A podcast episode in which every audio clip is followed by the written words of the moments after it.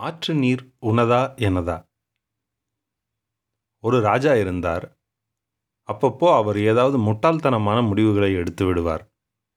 அது நாட்டு மக்களுக்கு பெரும் கேடாக முடியும். அவருக்கு அமைந்த மந்திரி நல்ல அறிவாளி. ராஜாவிடமிருந்து மக்களை காப்பாற்றுவது மந்திரிதான்.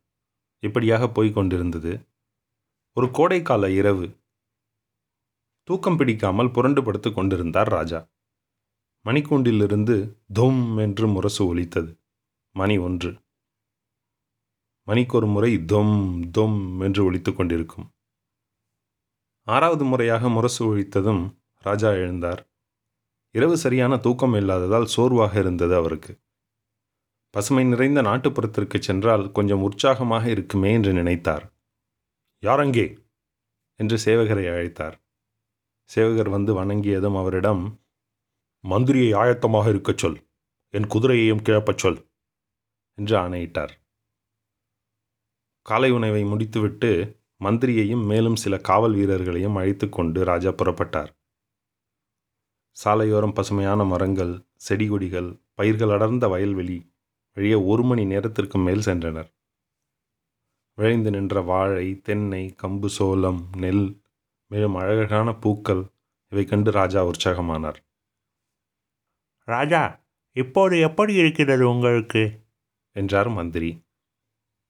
ம் அமோகம் அமைச்சரே அமோகம் என்று கூறிவிட்டு எனக்கு கொஞ்சம் தாகமாக இருக்கிறது அந்த ஆற்றங்கரைக்கு செல்வோம் என்று அனைவரையும் அழைத்துச் சென்றார் ராஜா.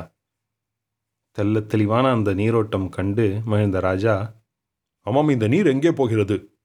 என்று மந்திரியை கேட்டார். அது கீழே தேசத்திற்கு பாய்கிறதை சொன்னார் மந்திரி.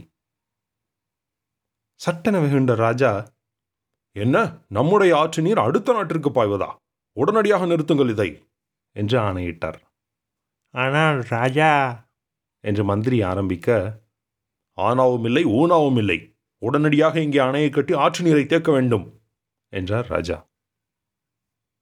ராஜாவின் ஆணைப்படி ஓரிரு மாதங்களில் அணை கட்டி முடிக்கப்பட்டது. ஆனால் நீரின் ஓட்டத்தை தடுத்து அணையை கட்டியதால் நீர் தேங்கி கரை வழிந்து ஊர்ப்புறங்களில் நீர் புகுந்தது. வயல்கள் வெள்ளக்காடாயின மழைக்காலத்தில் நிலைமை இன்னும் மோசமாகும் என்று மந்திரி எச்சரித்தார். அதனால் என்ன? நம்முடைய ஆற்று நீர் நமக்கே ஆயிற்று? என்று பெருமையுடன் சொன்னார் ராஜா. ஊர் நீரில் மூழ்கி கிடக்கிறது. நீரை தடுத்ததற்கு கீழே நாட்டு மன்னன் நம் மீது போர் தொடுக்கவும் வாய்ப்பிருக்கிறது. என்ன செய்வது? எப்படி ராஜாவை கொண்டே அந்த அணையை உடைக்கச் செய்வது? என்று சிந்தனையில் ஆழ்ந்தார் மந்திரி. ஒரு யோசனை தோன்றியது அவருக்கு. மணிக்கூண்டிற்கு சென்று முரசு கொட்டுபவரிடம் வழக்கமாக நீ மணிக்கு ஒரு முறை முரசு கொட்டுவாய் அல்லவா இன்று இரவு அரை மணிக்கு ஒரு முறை முரசு கொட்ட வேண்டும் என்று பணித்தார். அதன்படியே அன்று இரவு மூன்று மணிக்கெல்லாம் ஆறாவது முரசு ஒலிக்க காவலில் இருந்த வீரர்கள் துணுக்குற்றனர். தூங்கிக் கொண்டிருந்த மற்ற காவலர்களையும் எழுப்பினர். அதற்குள் மணி ஆறாகிவிட்டதா ஆனால் சூரியன் இன்னும் உதிக்கவில்லையே என்று வியந்தனர். வியப்பு சிறிது நேரத்தில் பயமானது. ஊரில் உள்ள அனைவரையும் எழுப்பி சூரியன் உதிக்காததை கூறினர். இப்போது பதைப்பதைப்பு ராஜாவின் அரண்மனைக்குள்ளும் தொற்றிக்கொண்டது. படைத்தளபதி ராஜாவை எழுப்பி சூரியன் உதிக்காததை கூறினார். உதய நேரமாகியும் சூரியன் உதையாதது கண்டார் அரசர். உடனே மந்திரியை அழைத்து வரச் சொன்னார். மந்திரி வந்ததும் என்னவாக இருக்கும்? ஏன் இன்று சூரியன் உதிக்கவில்லை? என்று பரபரத்தார் ராஜா. சூரியன் வராததுக்கு ஒரே காரணம்தான் இருக்க முடியும் மன்னா. கிழக்கே ஒழிக்கும் சூரியனை கீழே நாட்டு அரசர் பிரித்து வைத்திருக்க வேண்டும். ஆற்று நீரை தடுத்து நிறுத்தினோம் அல்லவா? அவர் அதற்காக நம் மீது கோபம் கொண்டிருக்கிறாராம். நம் ஒற்றர்கள் மூலம் இதை அறிந்தேன் என்றார். அப்படியும் இருக்குமோ? என்று ராஜா எண்ணிக்கொண்டிருக்கையில் மேலும் தொடர்ந்தார் மந்திரி. மேற்கே நம்முடைய தேசத்திற்கு வரும் முன் கிழக்கே கீழே நாட்டில் சூரியன் முதலில் உதயமாவது தாங்கள் அறிந்ததே. உடனடியாக நாம் ஏதாவது செய்தாக வேண்டும் அண்ணா.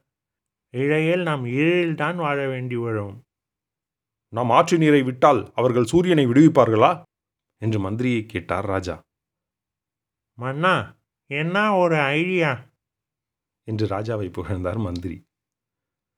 ம் அது எனக்கு தெரியுமே. எங்கள் அம்மா எப்பவுமே சொல்லுவாங்க நான் அறிவு கொழுந்துன்னு. என்று பெருமைப்பட்டு கொண்டார் ராஜா. அது கிடக்கட்டும் அணையை உடைத்தெறிவோம் சூரியனை விடுவிப்போம். வீரர்கள் அனைவரையும் திரட்டுங்கள் உடனே புறப்படுவோம் என்று படைத்தளபதிக்கு கட்டளையிட்டார். மன்னர் வழி நடத்த படையுடன் சென்று அந்த அணையை உடைத்தனர்.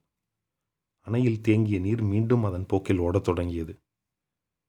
அதே நேரம் இயல்பாக கிழக்கே சூரியனை முதிக்க அங்கே பாருங்கள் சூரியன்! என்று குதூகலமானார் ராஜா.